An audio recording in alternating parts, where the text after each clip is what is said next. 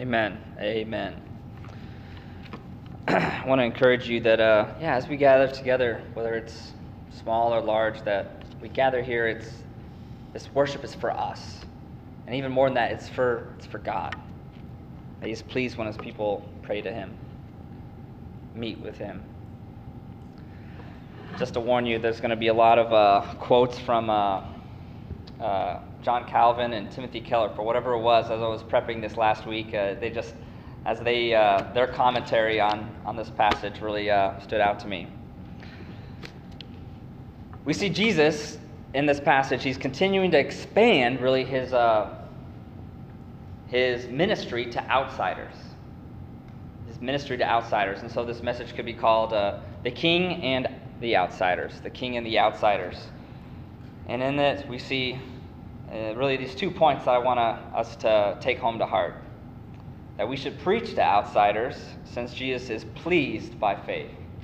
We should preach to outsiders because Jesus is pleased by faith. And then, secondly, that we should preach to outsiders since Jesus does all things well. Since Jesus does all things well. Jesus, right here in verses 24 through 26, we see that he goes to the region of Tyre and Sidon. And there, um, that signals a word for us that it's, this is in Gentile territory, non Jewish territory, unbelieving territory. These were, Tyre and Sidon were, supposed, were notorious for, uh, you know, it'd be like saying, uh, like Las Vegas or something. They're notorious places of sin. So that's what we're thinking. That's what Jesus' disciples are thinking. There was a lot of Greek and Roman influence on the area. And naturally, Jesus' followers would have scorned the people of this region. This woman, we find out, comes to Jesus. Jesus tries to keep his whereabouts hidden, but this woman nevertheless hears about her. She says that she's a Gentile. Mark points out that she's Syrian, from, from Syrian, and from Phoenician by birth.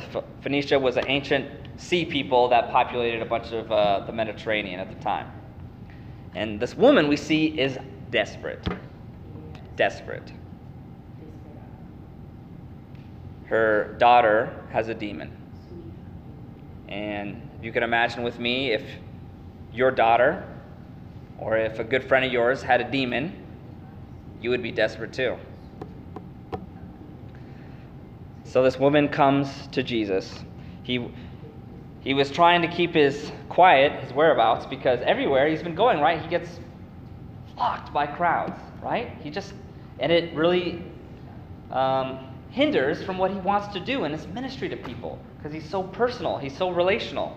And he doesn't want to just be going from town to town or just quick moving. Sometimes he was because of this. And so he tries to keep it under wraps because this is amazing. It seems like he wants to stay there a bit which this is Gentile area. But um, somehow she finds out about it. Let's go to verses 27 and 30. Jesus here, he gives three comparisons as this woman comes and begs him. Three comparisons that should shock us. They're just surprising. His parable like response. So he she comes to him and she's begging. And he said to her, Let the children be fed first, for it is not right to take the children's bread and throw it to dogs. So, three comparisons. Bread is Jesus' message. Bread is Jesus' message. Children are the Jewish people. Children are the Jewish people. And then the dogs are the Gentiles. Now, dogs were basically as you guys know. Um, they weren't as uh, people didn't have dogs really so much as pets, and uh, they were dirty. They were filthy. They were they carried diseases, and uh, the Jews were basically used uh, dogs as a as a slur. It was a racial slur, all right, for non-Jewish people. It was a really derogatory remark. So I'm not saying that Jesus is so much making a racial slur here, but that's the context, that's the background. And what Jesus is saying is that he's saying, all right, my ministry is first to the Jewish people. It's first to the Jewish people. And many of us might think, all right, why? Why? I thought Jesus was for all people, right? Jesus is for all people. But what Jesus had done, what God had done in the Old Testament, was he had chosen a particular people, in a particular time, particular place, the people of Israel, and the Palestine there, and he had made those to be his own people for a time. And then he established in the new covenant. But it was always really open to all people. It was always open to all people. There were people, Abraham, right, the first people of the Jewish nation, he wasn't a Jew. That was when it became. He was from the area of Babylon, right? Um, Rahab, Ruth. So many people who were invited into God's family weren't Jews. And it said, he also said, first. First, meaning, all right. Second, all right, and he was going to get to the Gentiles. And we'd already seen that in Mark. Like in, and we'll get, get back to this, but like in um, people throughout Jesus' lifetime, like the Samaritan woman or the man with all the demons, Legion, right? If you guys remember him. First, he was expanding it to the Gentiles, and his disciples were especially going to do that. Jesus' comment to her, where she could easily take offense, was testing remark not to extinguish her faith, but to fan it to flame. Not to extinguish it, but to fan it to flame. Just like the parables. The parables, they're made to, all right, hey, I, Jesus, I don't understand you. I don't understand what you're saying. They're made to then, you're supposed to dig further. Hey, all right, Jesus, what did this mean? You're supposed to be hungry and attentive. All right, Jesus, hey, what does this mean? It was a way of Jesus drawing you closer to Him, not pushing you away, but drawing you closer to Him. So there was plenty of room, though, for her to be offended. But Jesus was just stating what he was supposed to do. And her response, though, is amazing. She responds to him in his own analogies, in his own parable. I want to uh, read it. Read it for us. He says, But she answers him, Yes, Lord, yet even the dogs eat under, under the table, eat the children's crumbs. Yes, Lord, yet even the dogs under the table eat the children's crumbs. So she's saying, All right, yes, of course, God has a special plan for the Jewish people. All right, yes. And your message is to them first. But aren't there even leftovers? Isn't there even grace and mercy that you have left, even for the, us Gentiles, for unbelievers? She's humble and persistent. She doesn't get offended. She doesn't let this potential offense hold her back from seeking a touch from Jesus. And so Mark wants us to show us this how Jesus responds to her faith, her saving faith that she has. Like moth to a flame, Christ is attracted to the little light of faith that we have. He sees a little faith that we have, and like moth to a flame, you know, you're out there in the darkness, you're camping, and you just you just have a little flame, a little candle, and man, there will suddenly be a hundred bugs that are all around that flame. Many of you guys who have seen that or gone camping know what exactly what I'm talking about. You could just have the smallest little thing. Jesus is attracted to that little flame in our hearts, guys. When we have faith, she presumes that, all right, God is good, that there's grace for outsiders. There's grace for outsiders. Even though she had the smallest little knowledge and shred of faith, shred of, excuse me, teaching about Jesus, she, she'd never met him before. She just heard a little bit of it. She's, she's a Gentile. She'd heard about this Jewish faith healer and this teacher. John Calvin, in commenting on this passage, he says this He says, The pride of the flesh must fall down when we learn by nature that we are dogs. You see, this woman, I think, probably understood all right, we're all dogs. We don't deserve the grace of God. We don't deserve His good gifts, His healing for us, His teaching. We've done nothing that could, that could weigh out. And that's not even how it works, but to earn His goodness. You see, we all in the same way. We're, we're tempted throughout our lives to shake our fist at God and to be offended at the king rather than come and obey him in humble and persistent faith. We're all liable to be offended at God. We all have baggage from our past that needs to be unpacked, right? We all have baggage. We all have things that we've been through. We all have gone through hard things. And unless we process those things, unless we unpack them, then we might be offended. We can be offended at Christ's words to us too. There's so many things in the Bible, and in fact, if you agree with everything in the Bible, then you probably really don't know the Bible and haven't read it. because we can't fully understand the mind of God. There are things, and our God, and your God is small. If you, your God is so small, if you think you have everything figured out about God, or He doesn't mind things that will surprise you or offend you. The gospel is first bad news. It says, like, you're so wicked. You're vile. You're way more messed up. You're way more like a dog than you think you are. And that's offensive, right? The gospel is offensive, the Bible says. We also, we're offended uh, when, we, when we suffer. We can be offended at God. We can doubt his goodness, right? We can totally doubt his goodness. I fall on this. We can be tempted to blame God for the evil that we see that's done to us right? For our own situation. We can get mad at God because this is such a fallen and broken world that we live in. Man, bad stuff happens to us. We could be offended at how God is working in the world and his sovereignty. Why sometimes he seems, man, God just keeps on passing over me. How come I don't have this job? How come this doesn't happen? How come I don't have this spouse or person in my life? Why is there this evil in the world? Why is this not happening? We could be offended at how God is working with others, but not us. Man, this person is get promoted. This person is thriving in their faith. This person is seeing this. Whatever.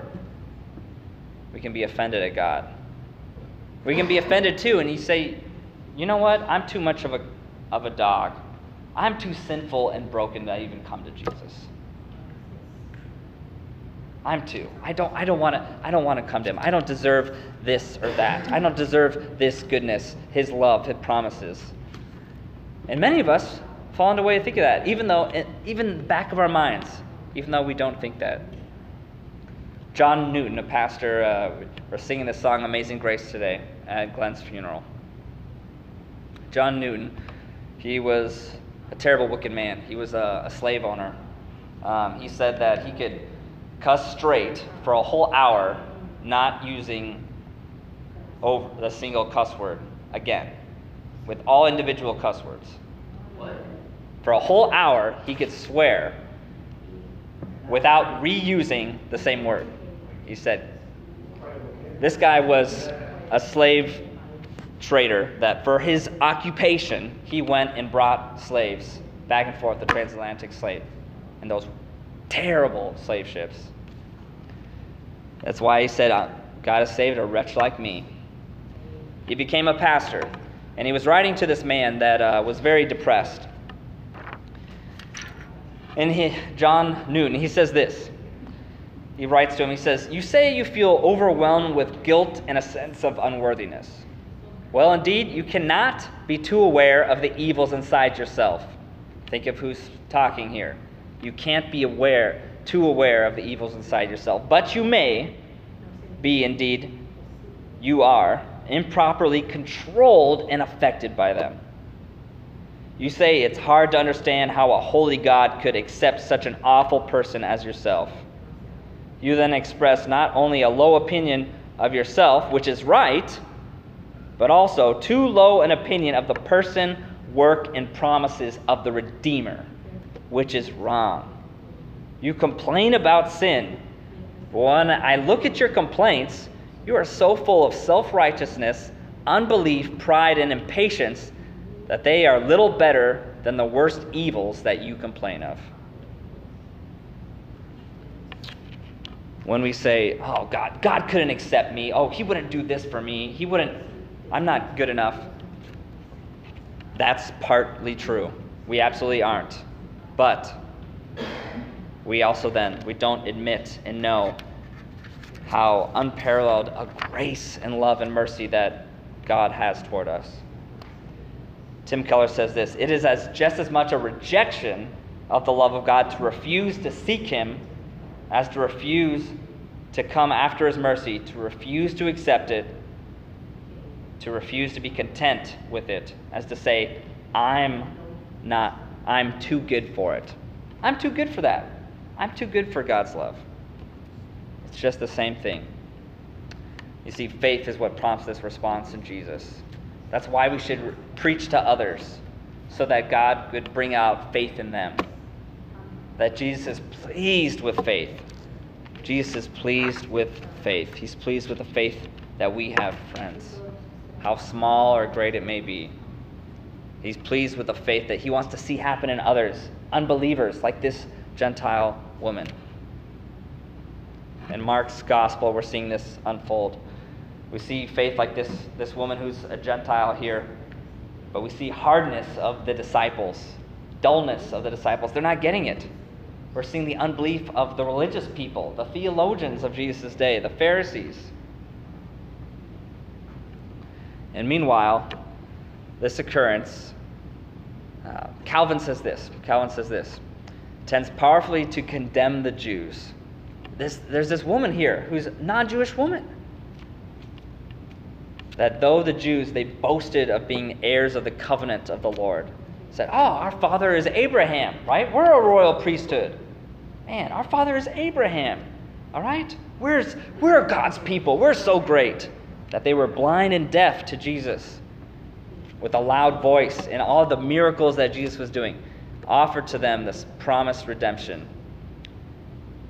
But this woman, she hears his voice. She hears and she comes to him. She has humble persistence. Humble persistence. Um, speaking of, you know, we were camping. I guess uh, I was talking about that earlier. But I've gone camping, uh, traveled all around uh, the West, growing up going camping with my family. And we go to state parks, a lot of uh, national parks, just see beautiful parts of the country. And of course, there'd always be these uh, bear signs of uh, warning that, all right, bears can um, get to your food. All right, don't put any shred of food, all right, in your tent, you know, when you put, or in your, um, you know, luggage that's going to be in your tent, or it says even in your cars, in your cars. And I saw pictures of this where bears would just, just tear easily, just tear a, uh, the car doors off a van, off a vehicle. And there'd be uh, stories of this, of uh, park rangers would tell us that they, the bear, when they got in there, they found there's just a little stick of gum, just a little stick of gum inside a car door, inside a car, and the the bear just rips it open just like nothing, like a sardine can, and he gets right in there. Just a little piece of gum, just a little piece of food. He might just go ransacking through your tent. Jesus, he's so attracted to the, even just a little faith that we have. Just a little faith that he'll come to us, he'll touch us, he'll want to respond in faith to us. He's pleased with faith. So therefore, let us reach out and preach to unbelievers as well. Second point I want to see is we should preach to outsiders since Jesus does all things well since Jesus does all things well. We see this in verse 31 through 37. Jesus is still in Gentile territory. He returns from the region of Tyre and went through Sidon to the Sea of Galilee in the region of the Decapolis. Now, if you guys will remember, Jesus was hanging out a lot in above the Sea of Galilee. He was in, uh, this is what happens when he was in uh, Legion. When uh, he comes with Legion, the guy had all the demons. He's in that area. Jesus again is in that area. And they brought to him a man, says, who was deaf and had a speech impediment.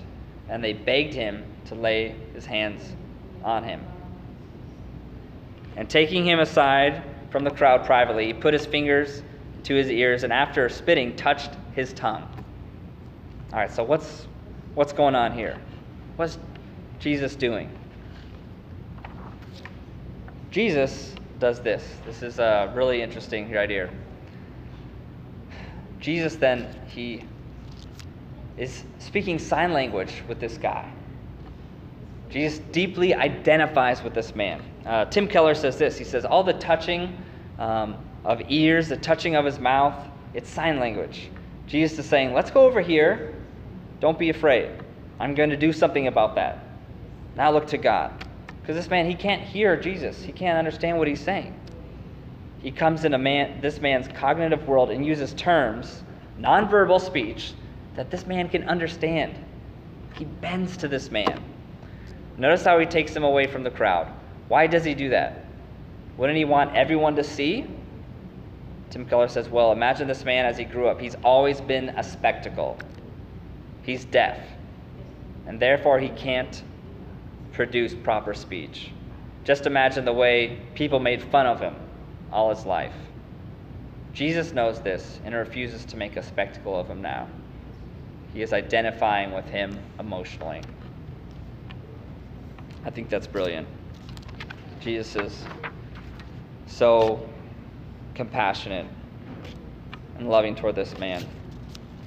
And then, verse 34, we see that Jesus, looking up to heaven, he sighs. He sighs. Why does he do that? He hasn't done that for all these other things. I think this is what's happening here. That the word for that, it's, it's like Jesus is, is moaning. Jesus is groaning. He's groaning over the brokenness of the world. The fact that there are people with sickness, that there's demon possession, that there's deafness and dumbness. All these people that he's been healing all the hardness of heart, the hardness of the disciples, of the Pharisees, of the Jewish people, hardness of religious hearts, dullness and slowness of the disciples.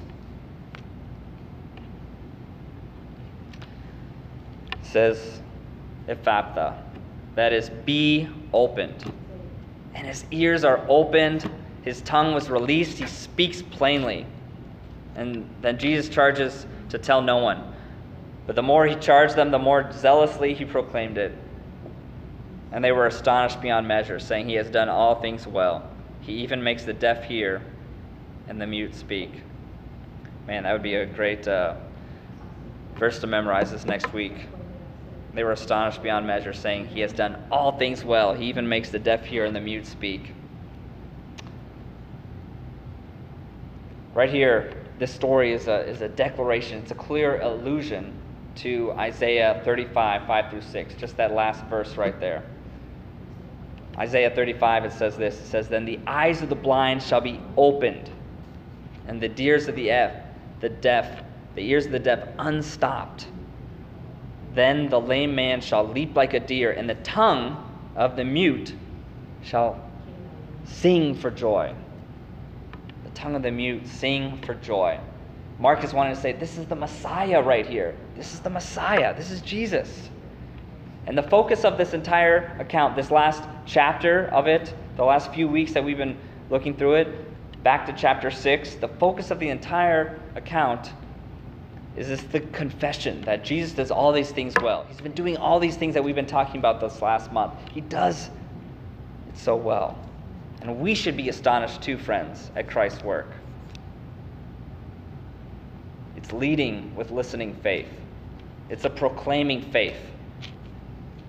I pray that God would loose our tongues to worship Him each day, each day this next week, that we would just tell others about His greatness. We'd tell our own hearts about His greatness. We'd be astonished at His own mercy to us. We'd be astonished and say, All right, just like John Newton, God saved a wretch like me. Just like this woman would be astonished that, all right, even I'm such a dog. But all right, he has even mercy on me. Because this is the deal. We're all outsiders. We're all outsiders. We're all we're originally outside the kingdom of God, outside of God's grace. On his judgment was on us. This this story just reminds me so much of Luke 14. This is what we see happening right here. Luke 14, there's Jesus gives the parable. Many of you will know it, I think, of uh, the parable of the great banquet. Parable of the great banquet. So Jesus see, sees this. Uh, there's this custom, right, um, of people would would bring their rich neighbors and relatives, all the well-to-do people. They'd invite them when they have a party. Invite those people over. And Jesus was also seeing what was happening, that all these people are rejecting him. All these Jewish people and the leaders, they were rejecting him. And so he tells them this parable. He tells them this parable. And in this parable, right, there is a man who sent, has a great feast. And he sends people out. And all the people send back invitations. You know, their invitations, uh, uh, just like when you send back your wedding uh, invitations or whatever. And you say, oh, I can't come. Some people say, all right, you know, I have, uh, I just got a new five yoke of oxen. I got to break in my oxen, okay? I got to, I can't come. I got to examine them. I have to be excused, all right? Um, I just got married. All right, can't do it. Can't come. Everything's ready, all right? And so this is what it says. Verse 21 says So the servant came and reported these things to his master, who was throwing this party. And the master of the house became angry and said to his servant, All right, go out quickly to the streets, to the lanes of the city, and bring to the in the poor, and the crippled, and the blind, and the lame. And the servant said, Sir, what you have commanded has been done, and still there is room. And the master said to the servant, Go out to the highways and the hedges, and compel people to come in, that my house may be filled. For I tell you, none of those men who I invited shall taste my banquet. But those who come to me in faith, those who come to me in faith, who have faith, they will sit and taste of it. That's what we see happening right now. And that's what God does in our lives. He invites all. He invites all. And it's those who in faith come. He's inviting the outsiders. He came first to the Jews, and those some believe end up believing, and many rejected. And now he comes to us. He comes to us and he invites us to take part of his kingdom. We were all outsiders. And now he says to us, to all right, other people who, who aren't part of this church and who aren't Christians, Go and invite them as part of your lives. Reach out to them. Go to the highways and byways. Compel people to come in. That's what Jesus is for us too, that we should preach to outsiders because he invited them. Here's four practical points I want to uh, share with you guys as we wrap up here. How can we do this? Here are four ways. First one is pray for them.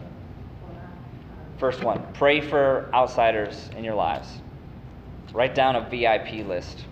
Write down a list, and you could be praying for it every week.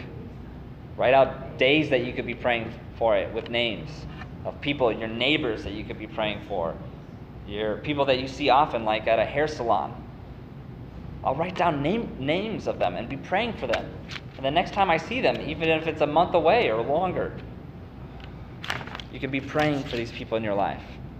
And don't give up praying.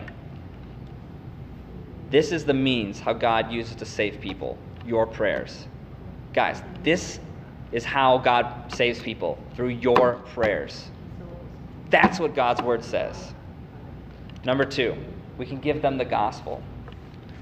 We can give people the gospel, build relationships with them, get to know them. And that takes time. Sometimes you won't share the gospel right away with people, but make sure to get to that, that you get to the truth of that people love and relationships. Your love for them, your relationship with them won't save them. The gospel, the message of the gospel, that's what will save them. That's what we can share with them. We can give them the gospel. Third thing is that we can love the unlovable. We can love the unlovable. This is people who di- are different from us, whatever that looks like. People who are different politically than us. People who have a different lifestyle than us. Man, how amazing is it when people who love Jesus befriend people who are totally and radically different than them, right? Jesus says was a friend of sinners. That we shouldn't be easily offended with other people. Oh man, I don't like their beliefs. I don't like how they dress. I don't like how they do this on social media. I don't like this. I don't like that. But we can love people who are unlovable. Fourth thing is that we can go and send. We can go and send. So this means we actually going and sharing the gospel with people. Actually sharing the gospel with people. We can also uh, tithe to give our offerings so we could send more. Our church, we give and we are part of seeing people who have never heard about Jesus come to know Jesus overseas. We do that. We give to pastors, missionaries overseas that they can know about Jesus. And we want to be involved locally. We're supported by local churches and local other church plants. And I, we want to get involved in doing that too with another church plant, and that we could be giving money to them. Don't, don't be underestimated what we can do, just even with a few of us. The ragtag bunch of disciples that Jesus had, they turned the world upside down. I want to close with this. Friends, this is, this is the gospel. That we were outsiders too. But this is the amazing thing that we obtain from Christ in answer to our prayers, both in speech and in hearing. He pours his energy into our tongues. He pierces our ears with his fingers that we could give praise to him, that our ears could be opened up to know him. Isaiah 35 The eyes of the blind shall be opened. Spiritual eyes, the spiritual ears of the deaf unstopped. Then the lame shall, man shall leap like a deer, and the tongue of the mute sing for joy. We can sing that the king has come. Come and sit at his tables, friends. This next week, come and sit at his table all you who are broken, all of you who are outside of the kingdom, come and rejoice that you have, are part of the kingdom. Let that be just something that lights your heart on fire, that no one else can extinguish it, no matter what happens this week, no matter what events and what people are in your life. Go to the highways and byways and invite the lame, the sick, those outside of the kingdom to come in. Compel them to come in. The truth is that we are all dirty and unworthy dogs. We're all deaf to hear the loving truth of the gospel and mute to proclaiming the glories of God, confessing his worth, that he does all things well. And this is what Tim Keller says. I love it. He says, On the cross, he says, Jesus would identify with us totally. On the cross, the child of God was thrown away. He was cast away from the table without a crumb, so that those of us who are not children of God could be adopted and brought in. Put another way, the child had to become a dog so that we could become sons and daughters that sit at the table. Now we can approach the king. We're brought to the table, friends. Our mute tongues are loosed to proclaim his praises and call him king. Don't be too proud to accept the good news of the gospel of how messed up and broken and unworthy we are. But don't despair either, so that you would not accept the gospel says about how loved and accepted you are by the King, who loved you, who took your place outside of the city gate, so that you could be brought in to the courts of the King, sit at his table. Let's pray. Father in heaven, we thank you so much for your great love that you've loved us. We thank you that you are the King. You're an amazing King who loves and reaches out to outsiders. We thank you for that. We pray that we would know that such a way that you loved us, who are outsiders, who have now become your children. And we would now continue to take that message and reach the outsiders in our lives, God. Give us the peace, give us the power, give us the joy and purpose to do that. In Jesus' name we pray. Amen.